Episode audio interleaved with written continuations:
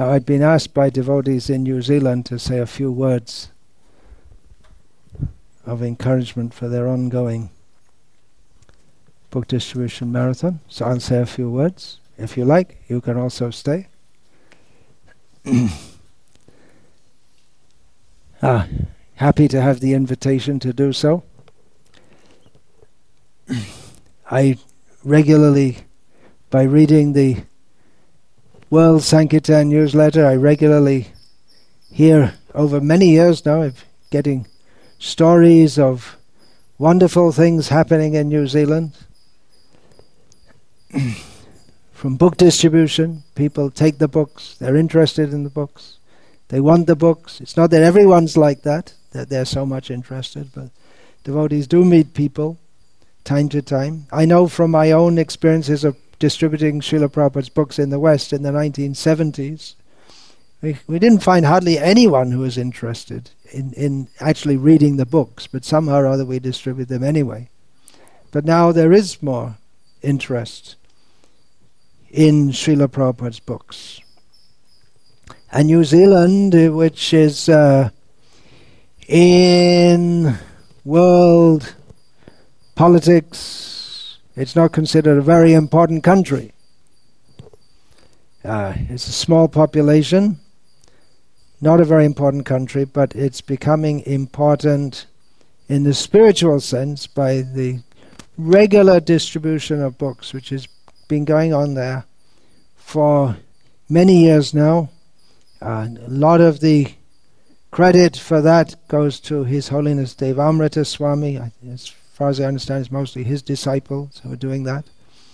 He's pushing that, and they're in the middle of the Christmas marathon in the Western countries. They have a, a marathon. Devotees work especially hard during December because people are more in the mood to give money at that time because there's a whole money spending hoopla because of the Christmas season.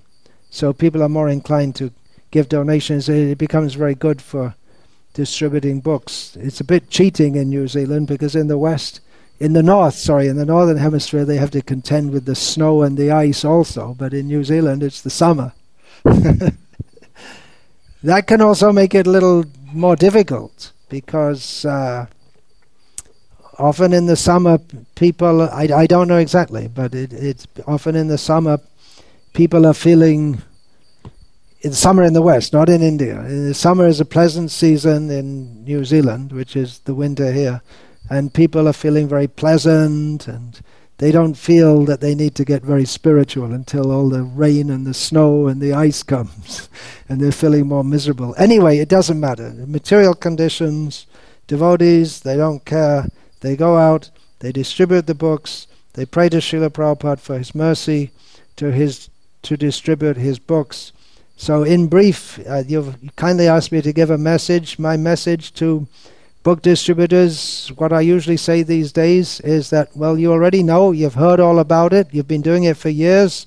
I don't really have anything to say to you except just do it. Go, out, go out and do it. Uh, do the needful, as Srila Prabhupada would say, and, and Krishna will give you all intelligence what to do. And Maya will also give various obstacles, for sure. That will also be there. The uh, devotee who kindly wrote me an email to invite me to give this talk said that this marathon they're concentrating on in New Zealand they're concentrating on meditating on Garuda with the idea that if we make a little effort Garuda will help us along the way just like we have the story which is narrated in one of the Puranas and it comes in one of the purports in Srila Prabhupada's Bhagavad Gita as it is that the sparrow was trying to do the impossible job of emptying the ocean of water so that she could get the eggs back. And she couldn't do it. How can a sparrow empty the ocean? But then Garuda came and told the ocean, uh, if you don't give those eggs back, I'm here I'm going to enter you. And then the ocean gave the eggs back. So the idea is that we are helpless by ourselves, but if we make a little effort, then Krishna and his devotees, his empowered devotees, will empower us and we will be able to do the impossible. So, with that uh, motto, they're doing this marathon, and I can simply uh, wish you all the best.